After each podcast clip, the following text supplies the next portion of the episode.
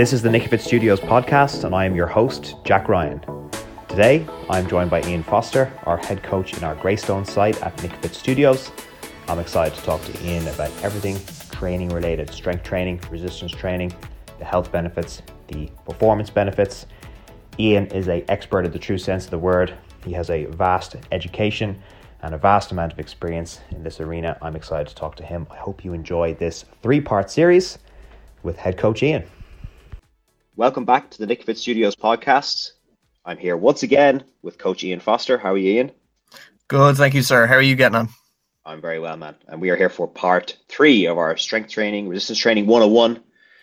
The journey is the journey is entirely your own. That was a quote from part one that has been sticking with me throughout these uh, throughout these podcasts. And uh, we're going to delve a little bit more into the nitty gritty of what a journey like that might look like once you're in a, in a gym like Nikafit, you're, you're, you're lifting weights, you're you're into your strength training uh, life, and that's just a part of your lifestyle now. What would a well-designed strength training program look like for you? And just in a general sense, how would you pair exercises? What kind of exercises are there for uh, for strength training uh, for your sort of general general athlete? Yeah, great question. I think um and super pertinent. I mean, it'll help hopefully if you've got any any kind of coaching, which I'd strongly encourage people to do. Um, it'll help you understand why you're doing what you're doing. Or if you're in a situation where you're just training yourself, hopefully this might help you understand how to get the most out, of your training. But um, what your strength training should look like from a, like a day to day perspective is across your sort of training week. What you want to do is touch on sort of as many of the what I would call fundamental patterns as you can. And there's a few different ways to break this down, and there's a couple of different systems. What I one that I like to use that's really really simple is it's uh, kind of based on I guess you could call it like force vectors which is sounds that that's going to throw people. I know that's going to scare people straight away. I'm sorry if it did, but um, it's basically the, the really simple idea of you know pushing away from you and pulling towards you. You know, so we want to train movement patterns. One from the lower body that push away, so that's going to fall into squat type patterns, and then that pull towards you, which is your hip hinge, your deadlift. You're bringing the bar up towards you, like from imagine bringing a bar from the floor up towards you, towards your hips. It's kind of a pulling type movement. Then with that, we're going to have pushing away from you with your upper body, but pushing away from me in the sense, let's imagine I'm throwing like a chest pass. Let's think about this in basketball, throwing a pass. You're pushing something away from you horizontally. That's going to be a movement. And then counter to that, I'm pulling something back towards me. But then with my upper body, there's also pushing away from me up over my head.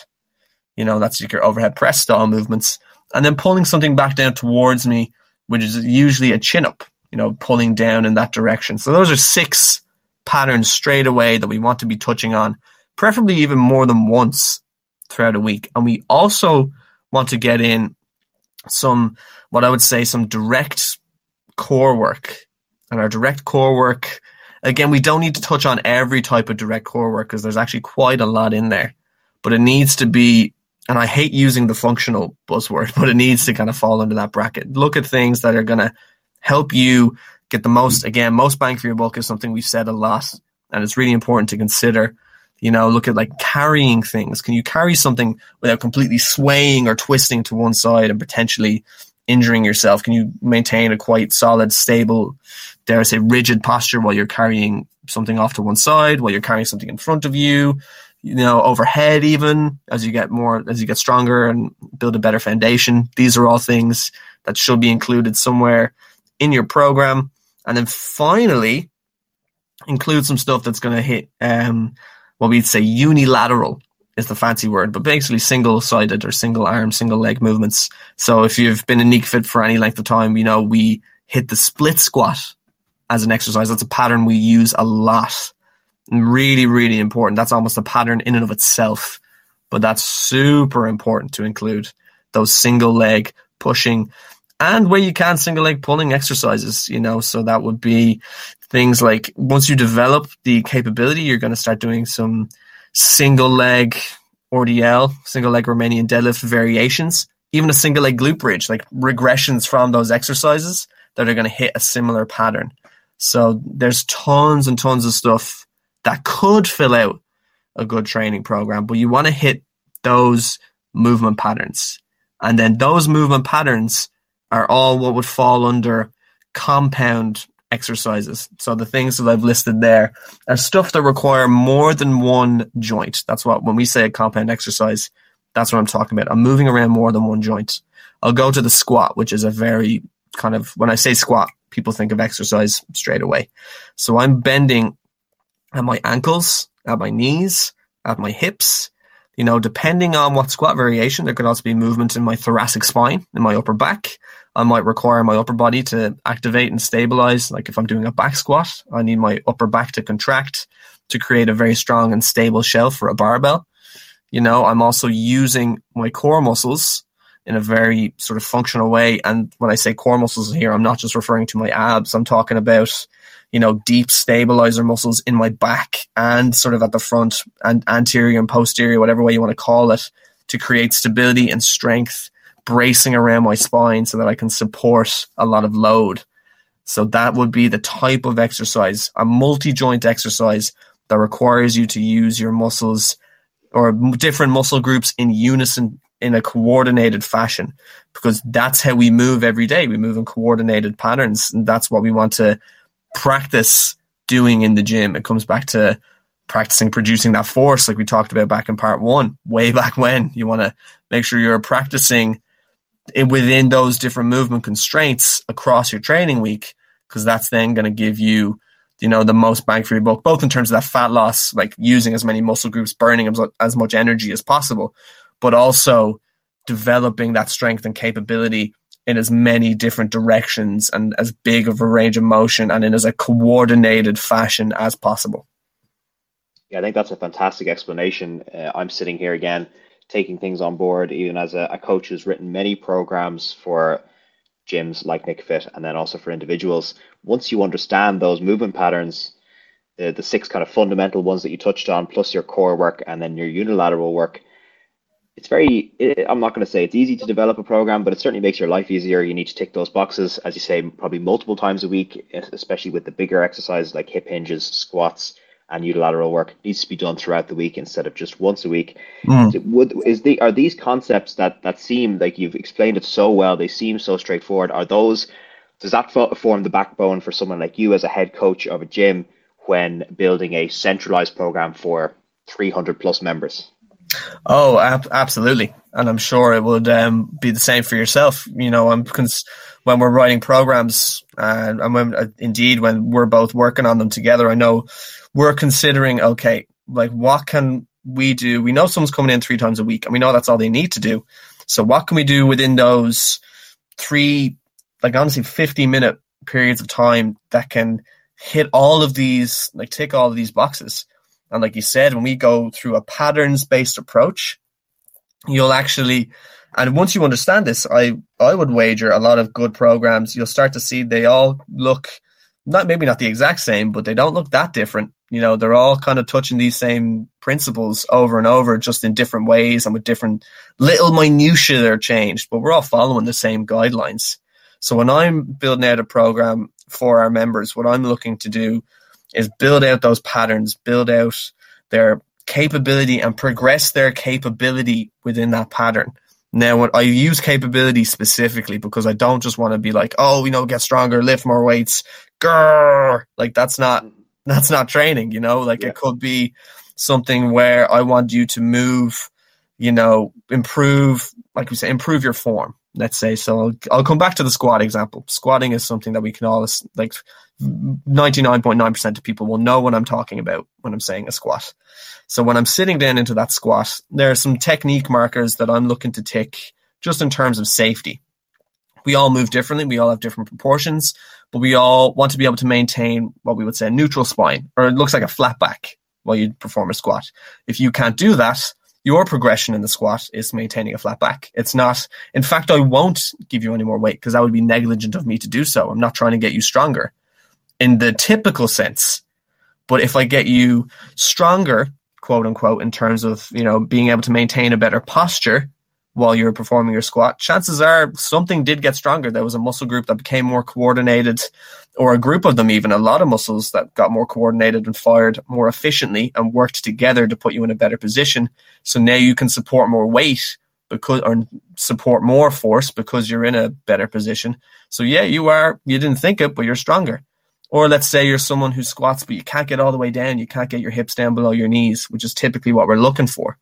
Well, my argument would be that if I can get you with all those technique markers, nice flat back, our knees are tracking the toes, etc., and you're sitting down lower than you were before, you're now stronger in that range of motion. So with your hips that flex at that angle, your knees at that angle, your ankles at that angle that you're now in, and I say that angle, which is kind of vague because again, different different for everybody.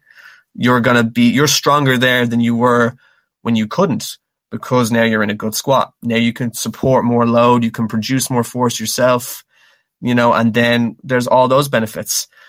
So it's not just the weight itself we're trying to progress in terms of strength, we're trying to promote like movement quality, you know, and the quality of the movement comes back to the stability, those, you know, moving that in as a safe way as you can, while also over time producing more force within those constraints, or again, just being stronger within those constraints. And I think that's just a huge point, and uh, again, so well uh, thought out. You've explained it in such simple terminology. The range of motion is something that people would think is okay. I need to get more flexible, or I need to uh, increase my mobility.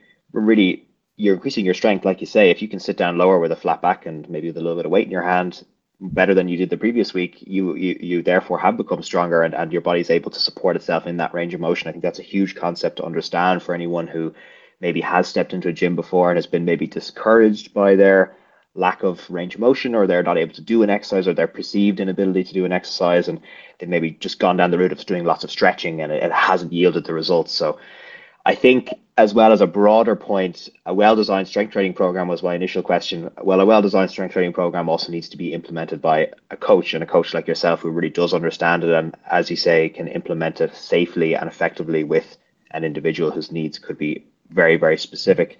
So that's a very um, that's a fantastic uh, just a, a fantastic uh, uh, answer you've come up with there, and I want to move us now in the direction of when we're talking about strength training, resistance training, we can talk about a few different types of training. We've we've touched on it in part two and part one.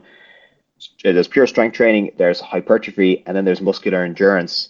Could you kind of, in broad strokes, go over what the difference is in those th- in those three things and how that would fit into a strength training program?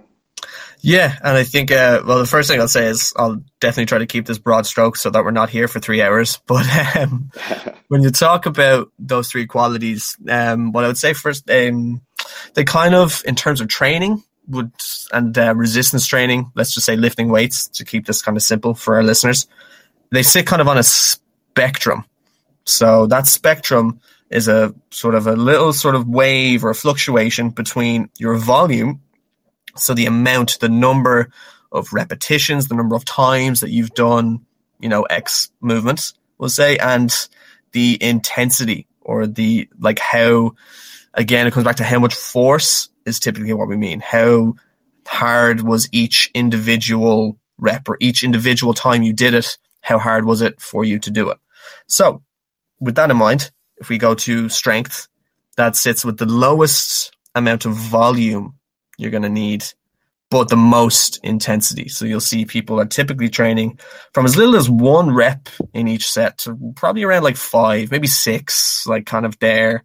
Six would be quite a lot. It's sort of at your upper volume in terms of training, like strength. But that's what you're trying to do. You're trying to produce, you're trying to train repetitions that are difficult within that range. So you're going to need a little bit more weight because if you use, again, let's go back to let's use start using some numbers here. We're a little bit more progressed in this conversation, so I'll start putting out some numbers here. And let's say you're an individual who can deadlift hundred kilos. You know, fair play. That's not a takes definitely takes some training to do that.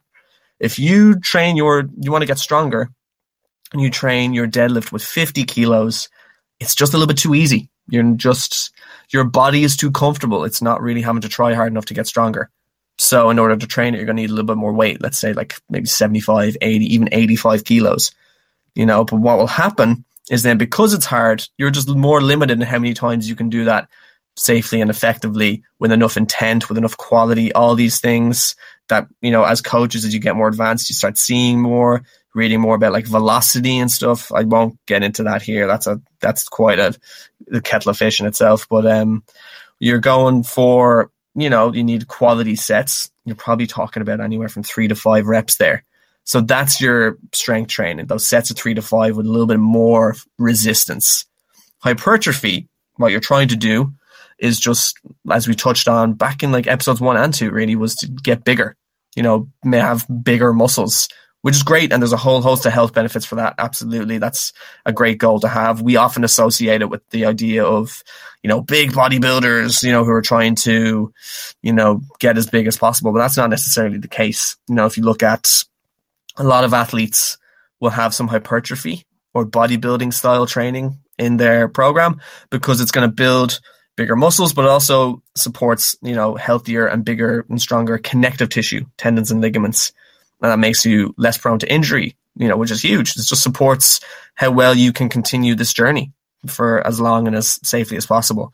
And that training, again, it needs to be tough enough to challenge to challenge you. But now you're challenging uh, you're challenging yourself differently. We're talking about challenging a muscle versus challenging your nervous system you know, challenging your nervous system with strength. And again, apologies to everybody for just touching on these things, but they are kind of t- big topics, so I don't want to dive into all those rabbit holes. So when you go for your hypertrophy, that's where you're now doing sets probably around even like five to six can stimulate a little bit of hypertrophy. And I'll touch on why I, I'll touch on why it's important that I mention that five to six number out even as far as 12, 15, kind of even maybe even up to 20 but obviously bigger volumes here, much, much bigger volumes.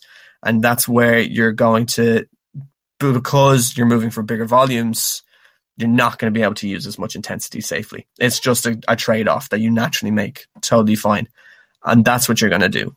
Now, when you're training for endurance, if you're training muscular endurance in the gym, you're talking 15 plus reps, really. And again, much, much less intensity. But now we're looking at volume you know, there's a lot of volume there because that's really what endurance is. You know, the best explanation I had of endurance, I was on an internship and a coach there made such a clarifying comment to me where he said endurance is repeatability. Conditioning is repeatability. Just being able to do a thing the same way over and over and over and over. You know, when we look at great runners, if you look at uh, like great marathon runners, their steps, their stride looks the same over and over and over you know, the, that's kind of what endurance is.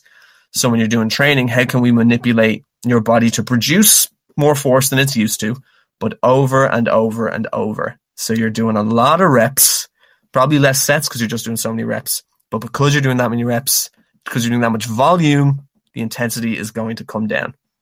So hopefully that wasn't too complex and hopefully that kind of makes sense, kind of helps in people understanding the differences in how we train for strength, hypertrophy, and endurance.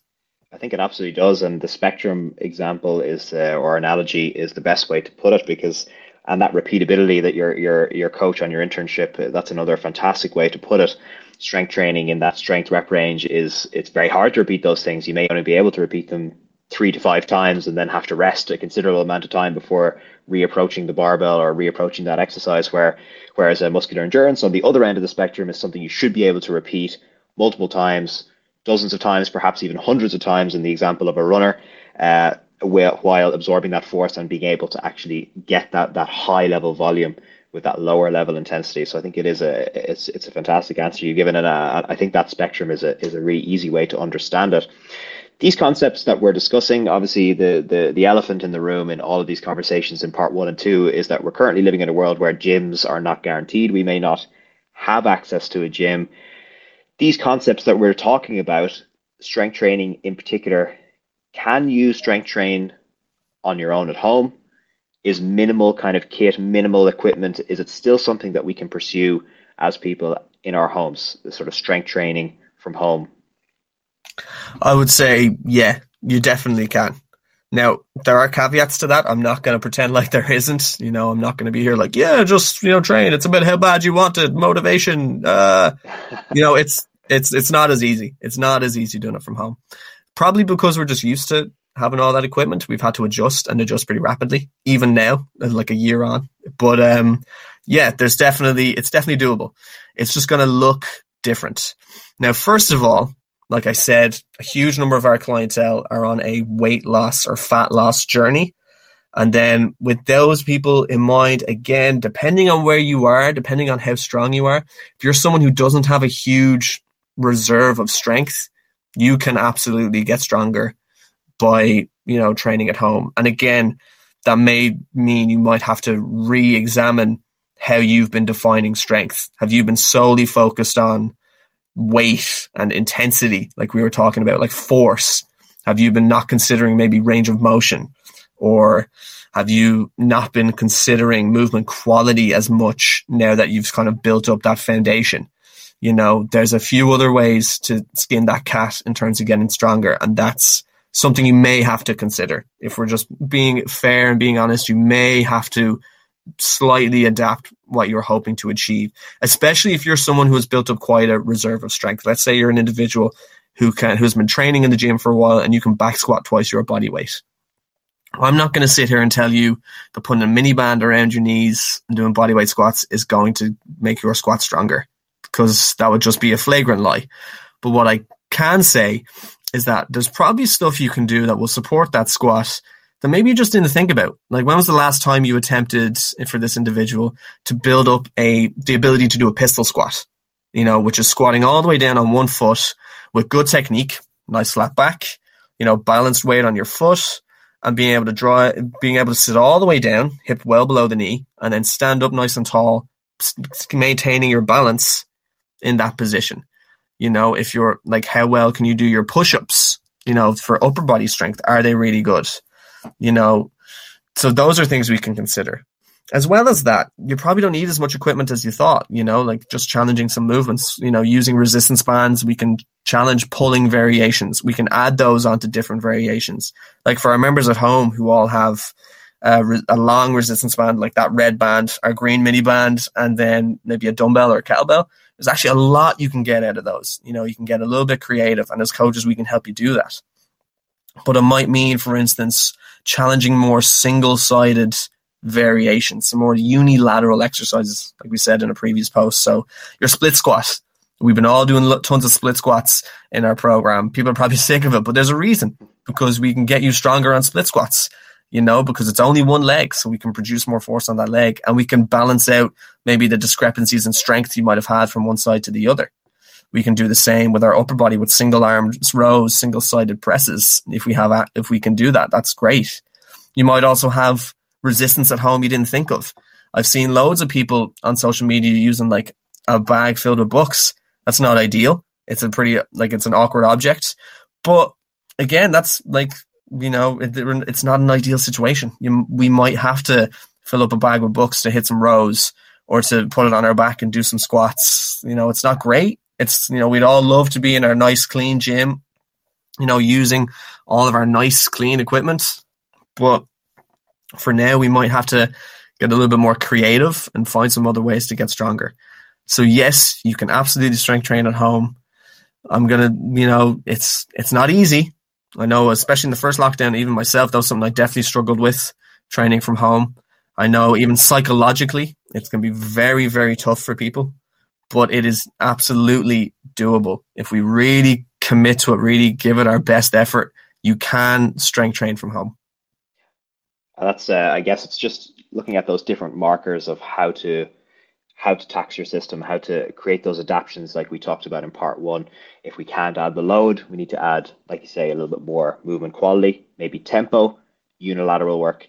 It mm. is it is definitely doable, and even for someone like yourself, Ian, and, and myself, who've been training from home, um, you, you really do realize the the variety at play, and it's something that's going to, I think, inform our decisions when we do step back into gym, and, and it certainly did after the very first lockdown when we were we were open during the summer. It, it, it informed a lot of our decisions that there are these variations and ways of training that we may not have considered before because we were spoiled. We we never we never considered that we wouldn't have our deadlift bars and we wouldn't have our chin up bars and our racks. So it's a, it's a great way and it's it's encouraging for anyone at home who's either a member of Nikafit or or not who's thinking, oh well, this is all well and good, but sure, look, gyms aren't going to be open until whenever.